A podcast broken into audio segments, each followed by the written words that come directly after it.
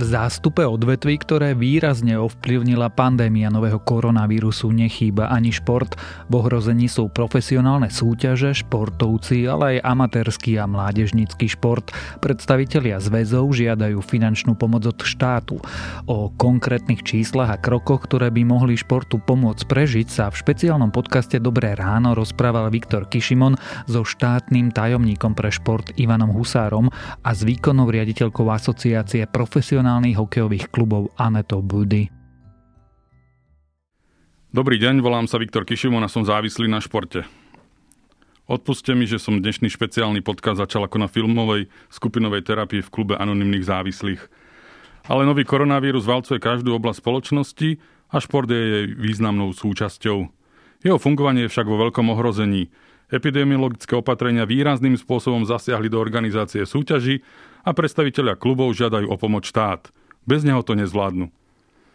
Aj preto som si dnes pozval ľudí, ktorí by mali vedieť k téme povedať najviac. Štát zastupuje pán Ivan Husár, štátny tajomník pre šport.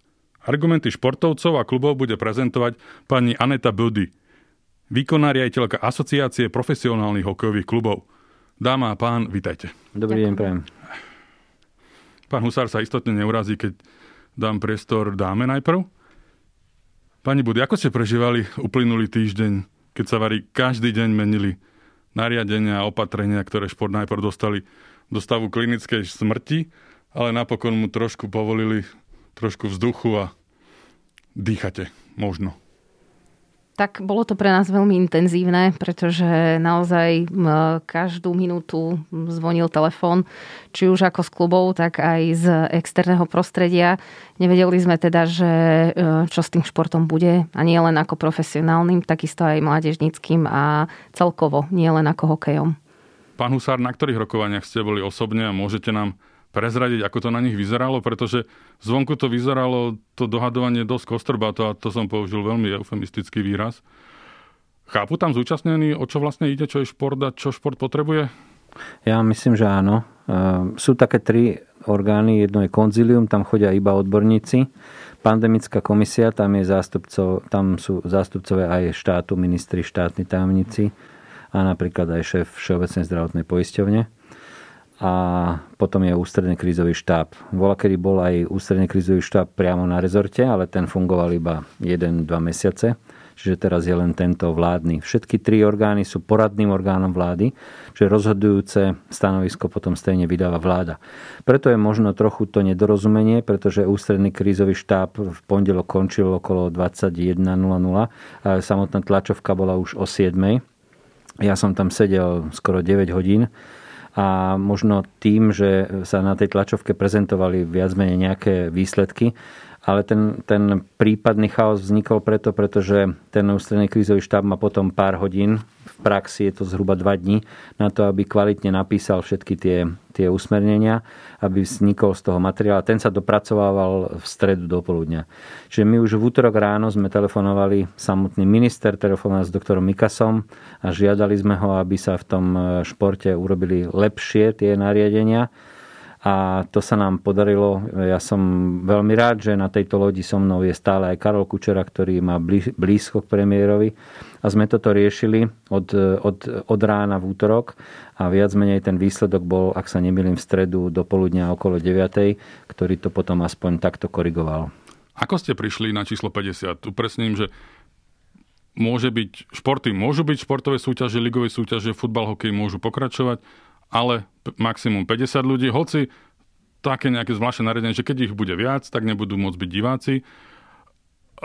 Je to také celé zvláštne, ale výsledok je taký, že ligové súťaže sa môžu konať aj vonku, aj v interiéri. Pozrite sa, pred dvomi týždňami sa nám na tom ústrednom krízovom štábe unisono všetci zastúpení, sú tam aj župani, aj, aj zástupcovia miest. Sme sa dohodli na tom, že tie všetky opatrenia musia mať aspoň akú takú logiku a napríklad aj v týchto číslach. Čiže ak je povolená omša s päťdesiatimi, nemôže nebyť povolená podobne veľká športová hala alebo malé divadlo. Ak by sa pustilo na štadión päťdesiat percent, čo sme stále s pani Milanovou o to bojovali, tak potom es en dé, Slovenské národné divadlo, bude mať, ja neviem, štyristo divákov a takáto hala, ktorá má kapacitu deväťsto alebo tisíc ľudí, bude mať štyristo divákov. Samozrejme, že to má svoju logiku, ale tých logických vecí, napríklad v porovnaní s vlakom, ktorý je každý deň do Bratislavy obsadený, možno full, tak sa to akože bije. Hej? Ale o týchto číslach majú hlavné slovo tí, ktorí tomu rozumejú, tomu šíreniu vírusu a tým epidemiologickým normám. Tam dostávajú v tomto smere najväčší priestor oni. A my ostatní to bránime. Naopak, keď by, ja by som presadil povedzme desaťtisíc na štadióne národnom futbalovom alebo päťtisíc na zimáku, tak tí epidemiológovia budú kričať a vrieskať, že to neexistuje. Ale samozrejme potom sú tam porovnania zase s inými vecami, ako sú obchodné domy a tak ďalej. Ale tu bola možnosť pre premiéra ekonomiku vypnúť a to nikto nechcel. A nakoniec to aj tak teda funguje. Ste vy dvaja vôbec v spojení, komunikujete, posielate si nejaké čísla, lebo ja som niekde na Facebooku videl, ako Rasťo Konečný, bývalý hokejista, teraz expert er té vé es a zamestnanec Slovenského hokejového zväzu, vyrátal minimálny počet ľudí, ktorý je potrebný na hokejovom zápase a už ten minimálny počet presiahol tú päťdesiatku, čiže mali ste tieto čísla vy predtým, keď ste, keď ste presvedčali tých epidemiologov, alebo nie? Pán Kišimon, ja mám zo všetkého zápočet, hej, aj z hokeja. Čiže ja viem, že päťdesiat osôb na hokej nestačí. No, no dalo by sa tam hrať ako predĺženie, traja na troch a povedzme aj bez brankárov. A možno, že by ani lat nemuseli mať upravený. Ale toto všetko sú nám veci jasné. Ale k tej argumentácii tam prichádza veľmi komplikovane, pretože veľké slovo majú tí, ktorí nám chcú zachrániť život. Áno. Pani Budy, vy máte dnes veľký deň. Dnes je piatok. Začínate novú sezónu hokejovej, e, najvyššej hokejovej ligy, ja extraligy. Ja som myslel, že má narodeniny. To som si nezisťoval, ale... Som mala v stredu. Áno, tak všetko, všetko najlepšie. Tak kvôli vám ste dostali darček. Začína sa nový, týždeň, nový ročník e, Typos extraligy. Aký to bude ročník? Čo čakáte? Lebo každý deň prichádzajú nové, nové správy. Ten je nakazený, tam je nakazený. Už sú dva zápasy, sa vlastne dnes nekonajú, ktoré sa mali konať. Čo čakáte od novej sezóny? Tak nová sezóna práve ovplyvnená tým covidom bude pre nás extrémne ako keby neobvyklá a každý sa bude musieť prispôsobiť práve tomu, čo sa bude diať. Čiže my rátame naozaj s tým, že čokoľvek, čo poviem to takto, budeme mať naplánované, tak to plánované nebude fungovať. Takže my, poviem to, budeme improvizovať, ale pokúsime sa improvizovať odborne na základe toho teda, čo budeme mať predpripravené. Takže asi takouto formou. Nebávate sa toho, lebo aj v Čechách sa viac nehrá ako hrá, že tá súťaž bude tak demontovaná, že bude neregulárna, nikto nebude vedieť, na čom je a aký je vlastne stav, ako vyzerá tabuľka, koľko zápasov, kto, kde. Bude to regulárna sezóna? Bude to regulárne, pretože sme si dali nejaký model toho, akou formou by tie súťaže mohli pre, prebiehať. To znamená, buď to pôjde formou nejakých predohrávok alebo dohrávok v prípade teda tímov, ktoré budú nejak pozitívne testované na COVID a budú v nejakej karanténe. Takže z našej strany, poviem to na rovinu, máme, poviem, plán. Dúfam, že teda veľké percento toho plánu vyjde podľa našich predstav a mala by sa sezóna odohrať za, tých, pre, za tohto predpokladu touto formou. Bude to špeciálna sezóna, pretože bude bez divákov, takže asi televízne prenosy budú lámať rekordy sledovanosti. Ako to vplyvní kluby? Kluby to vplyvní naozaj veľmi. To vieme aj z neodohratého play-off, pretože vlastne vtedy sme mali úplne, že sme museli vypnúť. Teraz áno, vďaka Bohu, keď to tak poviem, môžeme hrať, ale tiež vlastne bez divákov, to sú ušlé príjmy a to bude musieť nejakým spôsobom a vlastne už aj riešime spolupráci aj s ministerstvom školstva, aj s ministerstvom hospodárstva, teda so štátom, aby nastali nejaké tie kompenzácie. A ak môžete prezradiť, koľko vydržia kluby bez príjmu zo vstupného, ktorý je akou časťou ich rozpočtu? To no, viete vy. Záleží to od, od klubu, ale v globále jedna tretina všetkých príjmov klubu sú zo vstupného.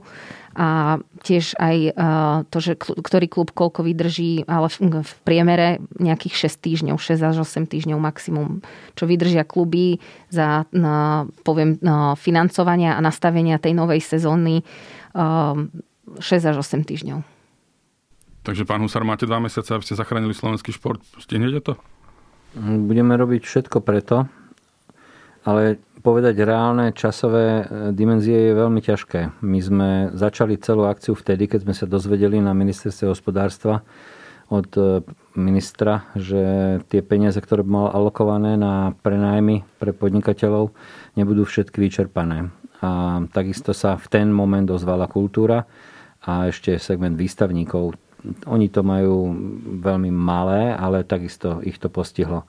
A aj jedni, aj druhý a samozrejme aj šport v tých iných schémach prepadli. Všetci. Unisono rovnako. Odvtedy, čo nám to, čo nám to ministerstvo hospodárstva oznámilo, tak odvtedy denne, a som rád, že s pani Budy sme veľa vecí konkrétne doťahovali spolu, tak pani Kišová, poradkyňa Richarda Sulíka, na tom denne robí. Teraz je to v procese, že majú odovzdať tie dáta o ušlých príjmoch v sezóne dvetisíc devätnásť dvadsať, zhruba od toho marca do konca júna, povedzme. A nie všetky, nie všetky národné športové zväzy mali súťaže takto koncipované, hej? Čiže len tie známe tradičné play-offy. A sme s nimi aj dohodnutí, že teraz sa sústredíme na kompenzáciu výpadkov tej jarnej časti korony a potom, keď sa toto podarí, tak sa budeme baviť o jeseni. Tam to bolo samozrejme úplne zlé, lebo tam sa nemohlo vôbec športovať. Športoviská museli byť zatvorené, takže tam tie straty sú aj pre samotné športoviská. A tie mimochodom tiež prepadli, pretože sú to prevažne mestské alebo štátne e, firmy alebo spoločnosti a tam tá štátna pomoc je nekompromisná. Jednoducho nemôžu to dostať. Ale rovnako utrpeli aj autobusové dopravy, lebo tam je to tiež v režime mesta alebo vúcky. Keď som vás pozýval, pani Budy, do tejto relácie, tak som vás poprosil, aby ste prišli s nejakými číslami. Viete mi povedať, koľko vy požadujete od štátu na tých kompenzáciách? Koľko vás zachráni tie hokejové kluby, aby ste boli o zárobku, teraz nikto nehovorí, na nule? Takto, my sme to skúsili vyčísliť z tých dvoch pohľadov. Presne ako pán štátny tajomník spomínal, tak je to tá neodohratá časť toho play-offu u nás v hokeji. To znamená od tretieho mesiaca do nejakého ôsmeho, keď už bežali aj nejaké, poviem, letné prípravy. Takže v tom termíne niektoré výpadky, ktoré sme si vyčíslili, vychádzajú od dva a pol až do troch miliónov. A potom tá druhá kategória, to znamená, máme vyčíslené, že výpadky zo vstupného na tej základnej časti, ktorá by mala byť teraz, teda, tak tam nám to vychádza na všetky kluby extraligy nejakých šesť miliónov.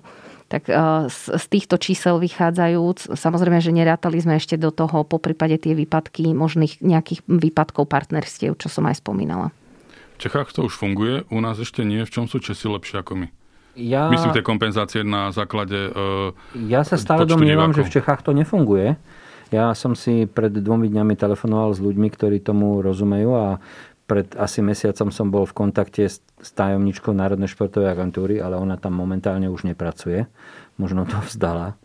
A ona má, ona má jednak zásobovala materiálmi, ktoré tá Národná športová agentúra vytvorila. Ale tie posledné informácie, jeden deň staré, dva, sú, že oni to stejne stále iba rozbiehajú, pretože hľadajú mechanizmus. Neviem, či, či je to úplne tak, ale hovorím vám to, čo som schopný zistiť.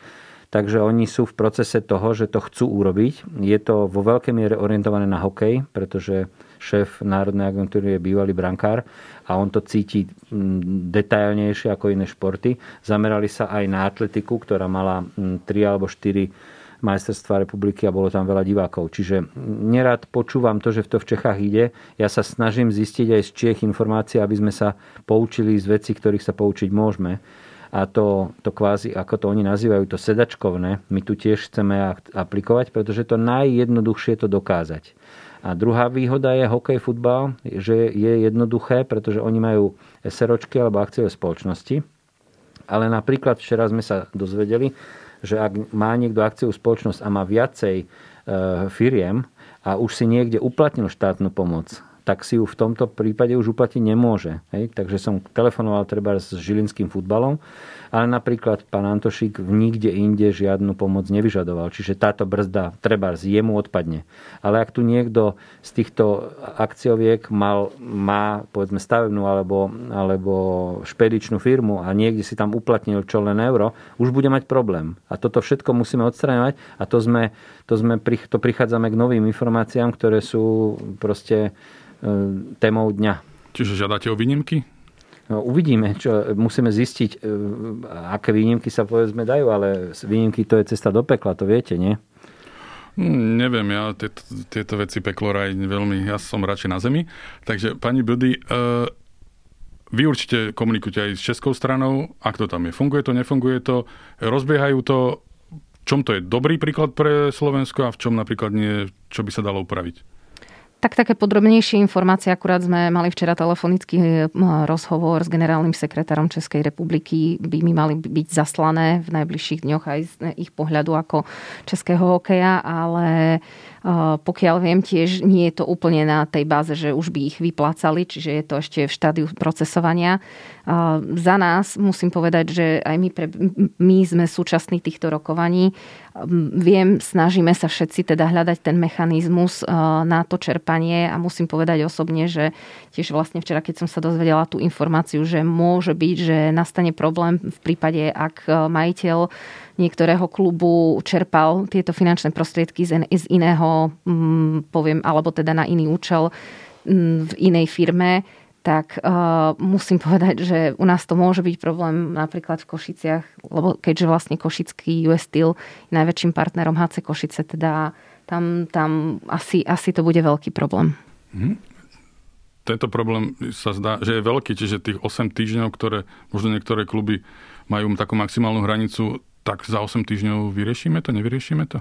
Pozrite sa, tá štátna pomoc musí byť adresná, musí byť zdokumentovaná, to nemôže byť, neurobili to nik, neurobil to žiadny segment hospodárstva, tie helikoptermány. Oni asi sú veľmi jednoduché, ale to možno by robili tak smeráci na dedinách so starostami. Ale my to urobiť určite nemôžeme a chceme to adresne a chceme, aby, tam, aby nám tie straty zdokumentovali. Podotýkam stále, že nie, nejedná sa len o straty, ale musia vynaložiť alebo preukázať aj náklady v minulej sezóne, pretože príklad vám poviem, volejbal prišiel o Európsku ligu a o kvalifikácie na majstrovstvá Európy, ale on stratu nemá žiadnu, pretože sa to proste neodohralo. To znamená, reprezentanti nemali sústredenia, reprezentanti nemali povinnosti, nemali náklady s dopravou, nemali náklady na letenky, na ubytovanie súpera, jednoducho nie. Ak na to bola reklamná zmluva, o ktorú prišli, to je téma, pretože tam sa zdokumentuje, že tá, téma, že tá zmluva bola povedzme vypovedaná a že prišli rádovo o tridsať až päťdesiat tisíc. Takisto, to, do, to doplňam, aj tieto údaje od hokeja a futbalu chceme. Lebo niekto ten, toho sponzora má takého, že je milosrdný a pra, platí to ďalej, a niekto to nekompromisne vypovedal. Jediné, čo sme z toho vylúčili ako a priori, je, je zisk z predaja hráčov, pretože to by sme sa nedoplatili a na tomto by si možno mohli najviac vymýšľať, že o čo to prišli. To je hlavne neuveriteľné. Ale... Jasné, neuveriteľné. Čiže ten, ten čas, my chceme, aby to bolo zajtra, ale ten, ten legislatívny proces a tie normy Európskej komisie a protimonopolného úradu to jednoducho úplne prirodzene brzdia. Máme ešte jedno riešenie, budeme o tom debatovať s ministrom, kde by sme tie procesy mohli urýchliť. A aj napríklad pri nájmoch sa stalo to, že ja, ja vám neviem povedať presne detaily, ale že použili na to iný balík ako v rámci štátu, že si to zapožičali a potom sa to refunduje, to, čo sa zdržiava. Ale kým nebudeme mať dobré vierohodné dáta, stejne sa nepohneme. Viete vy konkrétnu sumu, s ktorou vy môžete počítať? Alebo všetko sa deje zo dňa na deň, z hodiny na hodinu, kto vám koľko uvoľní? Viete už, koľko viete slúbiť e, klubom, zväzom? Teraz pani Budy povedala, že potrebujú, narátal som to zhruba desať miliónov, len hokejisti. Vy ste pred chvíľou hovorili, hovorili v nejakej relácii, že rátate desať až dvadsať a toto sú len hokejisti a je to desať. Čiže tých peňazí bude asi potrebných oveľa, oveľa viac. Ja, ja neviem presne, čo majú v týchto čiastkách, pretože napríklad futbalový zväz má jedny straty na reprezentácii a na tom, čo všetko mohli mať a nemali. To podotýkam je ako volejbal, ale pokiaľ už mali niečo napríklad dohodnuté, tak tam tie straty môžu byť. A druhá vec sú straty klubov. Čiže ak oni v tomto majú iba straty klubov, tak tá čiastka môže byť menšia. Pokiaľ tam sú aj straty ako samotnej práce zväzu, no a to ale asi pani Budy nerieši. Takže my to odhadujeme zhruba na tých dvadsať, pretože ak je to futbal desať a hokej desať, dvadsať, tak ostatné tie zväzy to nebude ani päť spolu. A potom tie ostatné kluby, tie menšie, hej, tých kvázi dvetisíc subjektov, to sú, ja osobne sa domnievam, že to sú straty veľmi malé. Hej. Tam aj nám doporučili, že nech nadiktujú všetko, čo sú schopní zdokumentovať, ale to sú v tisícoch eur. Dobre, čiže dvadsať miliónov pôjde odkiaľ? No ak to vyjde, tak to bude z toho ministerstva hospodárstva, alebo teda presne poviem z ministerstva financií, ale z toho balíku, ktorý bol pripravený na tie nájmy. Hm, prečo nemôžete použiť financie z Fondu na podporu športu, ktorý je vlastne nečinný a ako keby taký polomrtvý, ale je, leží v ňom dvadsať miliónov eur, ktoré by sa možno dali veľmi rýchlo rozpustiť tým, ktorí to potrebujú?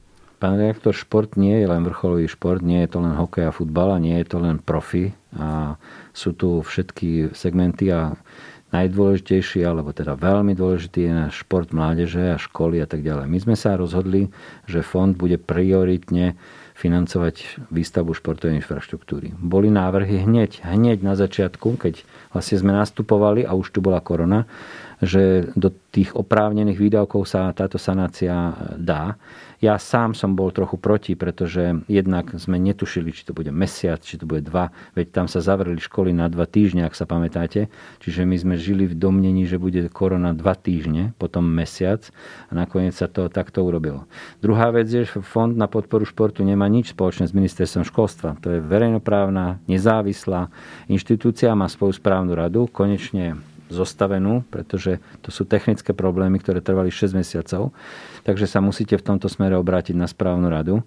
A pokiaľ budeme iniciovať v tejto novele, ktorá teraz v parlamente je, ona tam má napríklad to, že z neznámych dôvodov V U C, ktoré má stredné školy, ktoré má haly pri stredných školách, ktoré má množstvo športovísk, tak nemôže byť oprávneným prijímateľom, čo je úplne absurdná vec, lebo mesto obec môže a V U C nemôže. Tak kvôli tomu je napríklad tam novela. On upravuje tam ešte nejaké malé detaily, ale je výhodou, že aj do, novela zákona o športe kvôli antidopingu a novela zákona o športe kvôli tejto veci tam je a môže sa pozmeňovakom zmeniť. Ale nech sa páči, pýtajte sa fond, správnej rady fondu. Ja som mohol byť predseda správnej rady fondu a pretože fond je, má byť apolitický, ja som to odmietol. Správne. Chválime. Pani Budy, otázka na vás. Myslíte si, že hokejisti urobili v Lani chybu, keď sa nechali presvedčiť vašim predchodcom vo vašej, teda v bývalej e, asociácii pro hokej, ktorá riadila ligu, keď pán Lindner e, prehováral hráčov, aby prijali, alebo aby súhlasili s tým, s novelou zákona o športe, že kluby im budú môcť dávať na výber, podpisovať zmluvy ako es zet čé o a nebudú musieť byť zamestnanci, čo by ich, keby mohli byť zamestnanci, možno by ich to ochránilo v tejto situácii, ale nie je to tak. A urobili chybu? Ako vnímate to ako krok späť? Ťažko sa mi teraz ako keby spätne hodnotí, ale musím to povedať, tam sú tiež dve roviny, tá hráčska a tá klubová. Je naozaj, poviem, veľmi ťažké v dnešnej dobe aj pre tie kluby fungovať tak, že keď nemáte sto percent istotu a vlastne toto prostredie klubové, ktoré tu je na Slovensku, aby malo, poviem, takých stálych sponzorov, partnerov, kde, kde budú mať, poviem, istotu nejakých finančných tokov. V takom prípade samozrejme kde je, poviem, takéto pozadie isté, tak a samozrejme aj tí hráči z dlhodobého hľadiska môžu mať nejaké istoty. Myslím si, že táto novela, ktorá vlastne akože bola prijatá, tak je vzájomne ako keby k spokojnosti. To znamená, budú spokojní aj hráči, budú spokojní aj kluby. Áno, mohlo to ochrániť, mohlo to možno nejakým spôsobom trošku pomôcť tým športovcom, ale, ale na konci dňa tí športovci dostanú to, čo im teda prináleží, samozrejme. Vy, pán Husár, si myslíte, že urobili chybu a predtým navrhovali to práve športovci, pán Titel s pánom Jančulom ako poslanci z vtedajšej vládnej Slovenskej národnej strany? Ja, ja zásadne som na strane tejto novely, pretože som vždy tvrdo kritizoval to, že je to rozkaz pre, pre majiteľov klubov, aby boli hráči v štatúte zamestnanca, ale musím vás poupraviť v tom, že táto novela platí od prvého druhého a všetky tohtoročné zmluvy sú nastavené v lete dvetisíc devätnásť. To znamená, že ak dodržiavali zákon futbalisti, hokejisti a iné kolektívne športy, čo sa v, mnohom, v mnohých prípadoch nedialo, pretože neboli schopní vyplácať to ako zamestnancom, ale to sa nedialo, tak v, tej, v tom nastavení mali od, odpustené odvody na tri plus tri roky. Teraz bol, ak sa nemýlim, štvrtý rok. A všetci, ak plnili zákon, tak mali byť v kolektívnych športoch v zamestnaneckom pomere.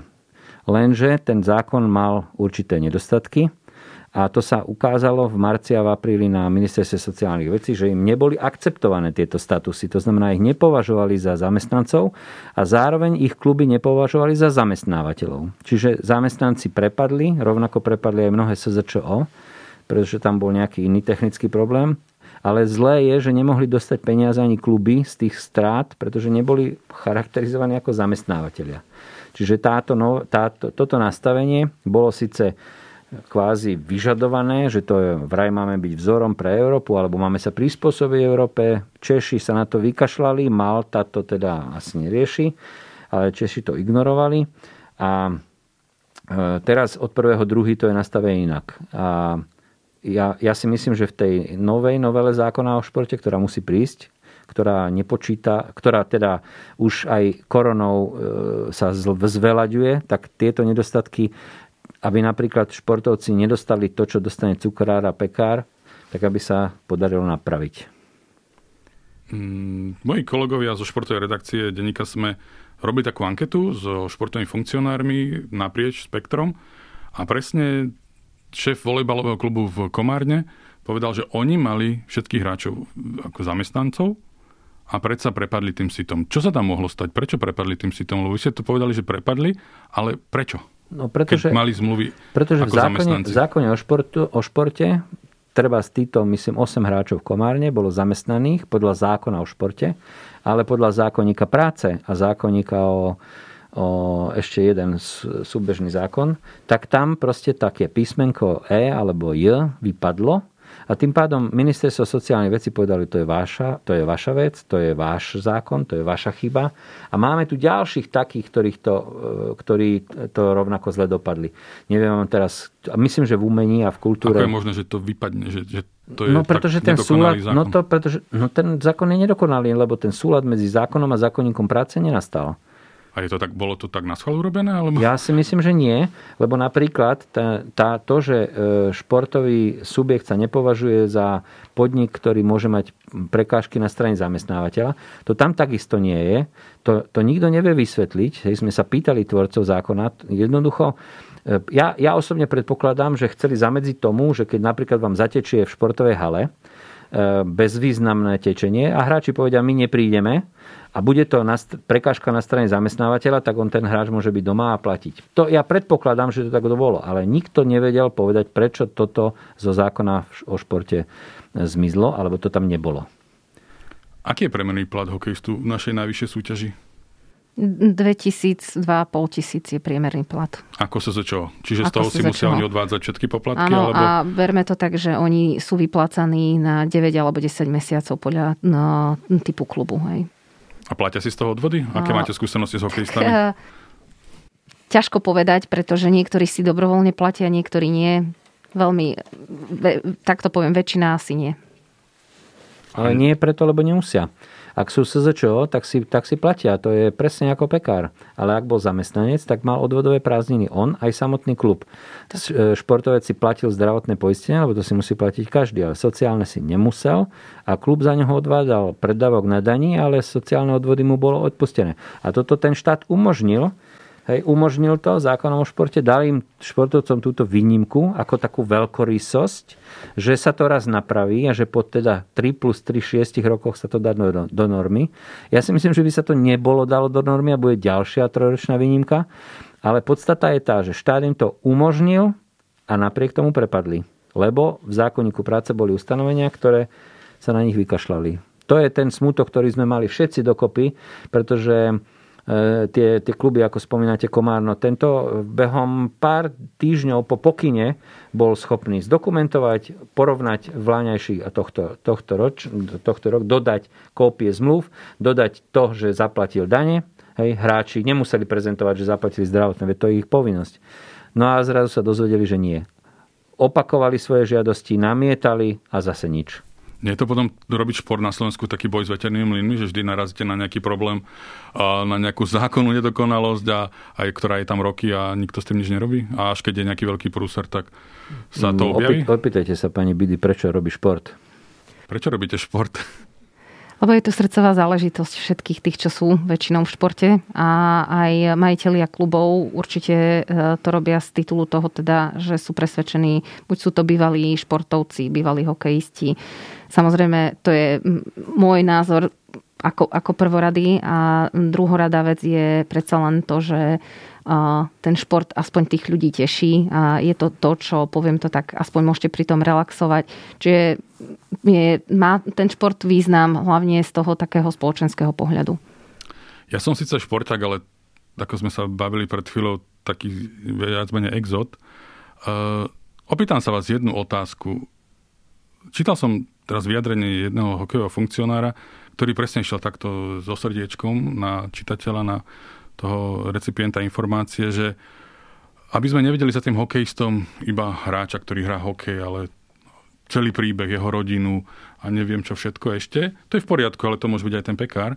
Ale ten istý funkcionár nemá problém toho istého hráča, za ktorým ja mám vidieť ten jeho celý príbeh, neplatiť aj v čase, keď môže byť na tribunách koľkokoľvek divákov. Tí hráči podpisujú dobrovoľne zlé zmluvy roky dozadu, ktoré, s ktorými nemôže ísť na súd, lebo sú tak, tak zlé, že hokejista nemá šancu uspieť, dobrovoľne ju podpisuje, lebo nemá na výber, a ten funkcionár mu neplatí. A potom na konci sezóny dostane možno niečo naspäť, a nedeje sa to iba v jednom klube, v dvoch, troch. A teraz ja mám vidieť za tým hokejistom príbeh. A ten istý funkcionár mi to hovorí. Nie je to také farizejstvo? Mm. Dovolím si povedať, že teda ako riadiaci orgán es zet el há vždy pri začiatku sezóny kontroluje aj spätne teda v rámci licenčného konania práve tieto záväzky. To znamená, nedovolia si kluby tých hráčov nevyplatiť, a už to božne v tomto období. Mohlo to nastať v minulosti, pretože naozaj, poviem to tak, možno dobrá vôľa hráča bola využitá teda v prospech nejakých klubových zámerov, ale ja to poviem, tí hráči uh, sú čoraz takí sofistikovanejší, a teda ja dúfam, že budú si hájiť aj vlastné záujmy, aj klubové teda. Koľko klubov má pred začiatkom ligy absolútne čistý stôl, že nemajú ani len splátkový kalendár s dlhmi, s hráčmi z minulosti? Je taký klub na Slovensku, okrem Slovana, ktorý to teraz údajne všetko povyplácal, pretože získal nového majiteľa, ktorý nemá problém s financiami? Takto. Každý klub predkladá pred uh, ligovou radou es zet el há um, čestné prehlásenie o tom, že všetky tieto záväzky budú do nejakého dátumu vyrovnané. Um, prebehlo to aj tento rok, a um, tie, tie dátumy sú na neskôr do nejakého oktobra, septembra, takže všetci, všetky kluby by mali mať záväzky vyrovnané. A nefunguje to tak, že s x hokejistami som sa rozprával, klub im dlhoval peniaze, veľkú čiastku, a potom dostali ponuku, ktorá sa neodmieta. Zober túto časť, alebo nedostaneš aj tak nič, lebo tá zmluva je taká zlá, že ti môžem nevyplatiť to, čo ti tam vlastne sľubujem. A oni zoberú percentuálnu časť z toho, na čo vlastne má nárok, lebo si to odrobil. Funguje to tak ešte stále? Myslím si, že už teraz konkrétne v, t- v tomto období ani nie, ale naozaj, ja to poviem na rovinu, ak idem niečo podpisovať a viem, čo podpisujem, akú zmluvu, uh, som si vedomých svojich nejakých práv a povinností vyplývajúcich z tých zmluvných vzťahov, a na základe teda toho sa riadím a snažím sa vlastne uh, obojstranne nejak dohodnúť. Stále je tam, poviem to tak, uh, tí hráči uh, majú tie svoje práva, môžu ich využiť. A myslím si, že niektorí to aj, aj urobili, takže. No ešte som nepočul, že by niekto uspal na súde. lebo predpokladám, že asi nešli do nejakého radikálneho súdneho sporu, že väčšinou tam bol nejaký pokus o zmier alebo čokoľvek. Takže veľmi ťažko takto, lebo úplné detaily ja bohužiaľ nemám navnímané, ani z, hovorím z tohto pohľadu, ale čo mám teraz tie informácie, tie som vám teda povedala. Hm. Koľko divákov musí prísť na zimný štadión, aby, aby bol hokejový klub v poriadku? Keby odmyslíme si všetky tieto, keby sme boli všetci zdraví a korona by bola už preč, koľko polovičná kapacita je v poriadku? Bežný, štandardný priemer záleží od, od typu klubu a, a, aké, ako, a tak to poviem, aká je divácká fanskupina. Hej. Takže každý klub by ma to má individuálne, ale spriemerované je to okolo tých šesťdesiat sedemdesiat percent, čo chodí na hokej v rôznych mestách. Samozrejme, že záleží od zápasu, od atraktivity teda toho supera. Zvonku počuť také hlasy, že šport nemá osobnosť, ktorú by rešpektovali možno tie vládne autority úplne. Vy sa tak cítite, pán Husár? Alebo vnímate to, že máte autoritu, nemáte autoritu? Počúvajú ešte, vás? Ešte raz to povedzte, zvonku sa zdá? Áno, z toho športového prostredia, že, že športu ako takému chýba jedna jasná autorita zosobnená v jednej konkrétnej osobe, ktorá keď príde na nejaké také stretnutie s vládnymi predstaviteľmi alebo na pandemickú komisiu, alebo ako sa volajú všetky tie, tie útvary, ktoré momentálne fungujú a povie, že šport je dôležitý preto a preto a potrebuje toto a toto a toto, čo vy hovoríte, nie je správne, takže ho budú počúvať a respektíve nielen, že ho vypočujú, ale že mu aj porozumejú. Bolo by zaujímavé vyskúšať, či namiesto mňa, keby tam sedel treba Sagan, hej, či by ho vnímali s názormi na to, že hokej musí mať viac ako päťdesiat divákov. Bolo by to zaujímavé. Čiže vy si myslíte, že máte dostatočnú autoritu na presvedčanie tých ľudí, ktorých treba presvedčiť, aby šport neumrel? Ja, keď sa pýtate na moju autoritu, tak sa musíte opýtať tých učiteľov a žiakov. Ja neviem, ale moje argumenty na tom ústrednom krízovom štábe tá skupina ľudí počúva. A myslím si, že je veľa, napríklad ministerka Kolíková je, tuším, bývalá biatlonistka. Minister Korčok je bývalý volejbalista. Tam sú ľudia, ktorí sa športu aktívne venovali.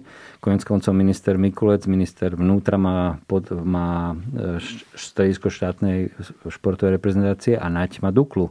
Takže to nie sú diletanti, ktorí potrebujú, aby tam sedel Sagan, aby ich poučoval. Ja ich, nepouču, ja ich nepoučujem, ja sa im snažím vysvetľovať fakty, ktoré ovládam, ktoré viem. Opakujem, že ja viem, že päťdesiat ľudí na hokej je málo a že tridsať na volejbal stačí. Ale podľa mňa to o tom vôbec nie je. Je to jednoducho tak, že tá korona je niečo, nejaký jav, ktorý tu nikto s ničím nepočítal. Je to obrovský stres. Hej, všetci spia. Ja, ja, ja neviem si predstaviť, ako spí Matovič. Ja spávam štyri päť hodín a som z toho dosť vyčerpaný. A koľko spí Matovič, alebo viem treba z, z komunikácie, že Sulík začína písať tri tridsať a končí dvadsať dvadsaťštyri desať, hej? Takže to sú ľudia, ktorí spávajú všetci dva tri hodiny a neflákajú sa a robia všetko preto, aby jednak sa zachránilo zdravie obyvateľstva a jednak ja za seba hovorím, že nič iné nerobíme, celá sekcia, len aby sme pomáhali športu. A pokiaľ to nestačí a pokiaľ sa nedajú veci niektoré urobiť, tak budeme robiť teda ešte viac. Zvažovali ste niekedy koniec? Prvé dva mesiace som chcel končiť každý deň, ale posledné dva mesiace ma to veľmi baví. Dobre, mám ešte pre vás pripravenú takú jednu hru. Keď sme všetci športovci, tak sa zahráme. A počkajte, sa... musíme zistiť, či pani Budy je športovec, lebo ja to nie ešte neviem. Som, nebola som nikdy profesionál, ale amatérsky športovec som. Takže aj, aký šport? Aj cyklistika, aj som pre, cyklopreteky, tak aj nie.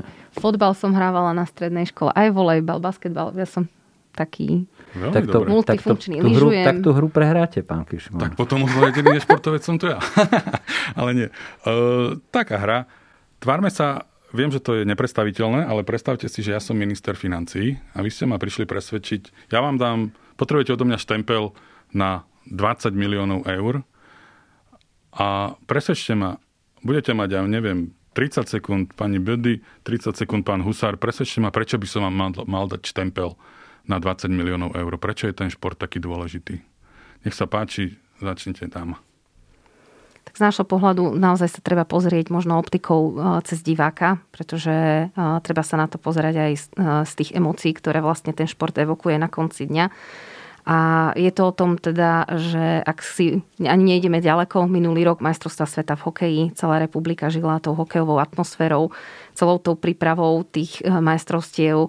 Všade na každom kroku zahraniční diváci a v podstate celá, celá republika bola známa v celom, na celom svete práve vďaka majstrovstvom sveta v hokeji, ktoré sa tu uskutočnili v Bratislave a v Košiciach. A naša reprezentácia napriek tomu teda, že neuhrala absolútne najlepší výsledok, ale urobila všetko preto teda, aby doniesla ten zámer toho, toho športu, tých emócií do toho celého a samozrejme urobilo to aj obrad v ekonomike teda štátu, čo určite potvrdia aj minuloročné čísla aj veľ, najväčších miest Bratislavy a Košíc. Takže môj zámer a záujem teda je, aby ten šport sa mohol mať lepšie a dostať sa do tohto. Dobre, dostali ste len pri hokeji, takže pán Husár, nech sa páči. Ja využijem tú príležitosť, lebo dnes večer idem na večeru s ministrom financií. Tak si to tak, môžete natrénovať. Takže si to môžem natrénovať. Pozrite sa, od starého Ríma je to jasné a chlieb a hry. Hovorí sa, že keď Čechom vezmete pivo, tak ich deklasujete a Slovákom hry. Ale to myslím, že je celosloven, celosvetový jav. Ja si neviem predstaviť, ako prežívali víťazi en há el momentálne dvíhanie Stanleyho pohára nad hlavu, keď tam diváci nie sú. Je to proste fenomén sociálny, spoločenský. V športe sú emócie a emócie k životu patria. Druhá vec je hospodárska. Hej. Hovorilo sa úplne jednoznačne, že keď v roku dvetisíc, ja neviem, teraz odhadom dvanásť trinásť prišiel Sagan, tak tie procesy v cyklobicykloch v cykloobchodoch, hej, prudko stúpali. Všetko sa kupovalo. Hej. Dnes nenájdete na Hradzi nikoho, kto je v starom e, drese e, Tinkov, Sagan, ale dnes nájdete dresy Bora. Hej. To je úplne jednoznačné. A hovorí sa, že on reálne prispel e, tvorbe há dé pé. Hej. Sú tu štúdie ká pé em gé, ktoré hovoria, koľko peňazí je v športe, koľko peňazí do športu ide, koľko z neho vychádza. Treba náš minister hospodárstva nie úplne verí, a hlavne keď má skúsenosti s takýmito firmami, ako sú Deloitte a ká pé em gé, že to nie sú úplne čisté údaje. Ale napriek tomu nikto nepochybuje, že šport je ekonomika. Jednoducho my môžeme mať Slovensko bez zimného, bez plavárne, bez štadiónov a bez lyžiarských stredísk. Ale keď je svetový pohár v Jasnej a je tam kvôli Vlhovej päťdesiat tisíc divákov, tak tú emóciu proste nikto neodstráni. Žiaden politik a žiadny kňaz. Každý kňaz má rád, keď je v Levoči na púti päťdesiat tisíc ľudí a každý e, prošportovo zmyšľajúci politik je rád, keď hokejisti sa vrátia z Jeteborgu a je plné námestie. Takže tá, a do toho segmentu, že šport a zdravie, do toho vôbec nechcem ísť, pretože to sú staré pesničky a tie sú úplne jednoznačné. My napríklad sa určite podujmeme na to, že od nového roku budeme financovať aj šport seniorov, pretože je to riziková skupina šesťdesiatpäť plus a teraz si predstavte tú ilúziu, že naučíte deti v škôlkach, naučíte, skvalitnite telesnú výchovu na prvom stupni, čo je náš, veľk, čo je náš veľký cieľ. Potom urobíte poriadok v tom kvázi amatérskom profesionálnom športe, o tom, čo ste tu hovorili, zmluvy, právny štát a tak ďalej, lebo podotýkam, že široký váhostav, subdodávateľia, veď vieme, o čom hovoríme. A potom prídete na to, že senior si nemá kde zašportovať, pretože do telocvične sa nedostane a vonku v exteriéri sú na Slovensku minimálne možnosti špeciálne cvičiť pre seniorov. Takže toto chcem dať nabok, lebo šport a zdravie to je otrepaná pesnička a nerealizuje sa to. Ale keď sa vrátim teda k fondu, dvadsať rokov sa tu rozpráva o tom a čísla sú jasné. štyridsať percent telocvične nemá, na školách nemá hygienické parametre, zajtra by to zavreli. desať až jedenásť percent nemá vôbec telocvičnú, telesná je na chodbách alebo v kultúrnych domoch. A my sme sa rozhodli, že z tohto fondu na podporu športu budeme preferovať tieto veci. A ak sa nám vydarí, ak nám Ak nám Európska únia prihrá nejaké peniaze v tých dvoch projektoch, tak budeme chcieť významne posunúť infraštruktúru v športe. Takže večer, keď budem hovoriť s Hegerom a bude jesť najlepší steak v Bratislave, tak mu poviem, že toto potrebujeme. Vidím, že ste pripravení. Tým stejkom ste mi urobili chybu, tak dúfam, že aj športovci si budú môcť čoskoro nejaký ten steak pripraviť, lebo naň budú mať. A ja verím, že vy mi doprajete od tých osem alebo desať týždňov, aby som tu sedel so športovcom, ktorý sa teší zo svojich úspechov a nebude musieť komunikovať s politikmi o tom, čo sa všetko urobí, a vy to už budete dávno mať za sebou a budete šťastní, že ste túto skúšku ja, zvládli. Ja prajem kolegyni Budy, lebo ju poznám veľmi krátko a imponuje mi jej zanietenosť, rovnako ako prezidenta Popradu, pána Juriniho.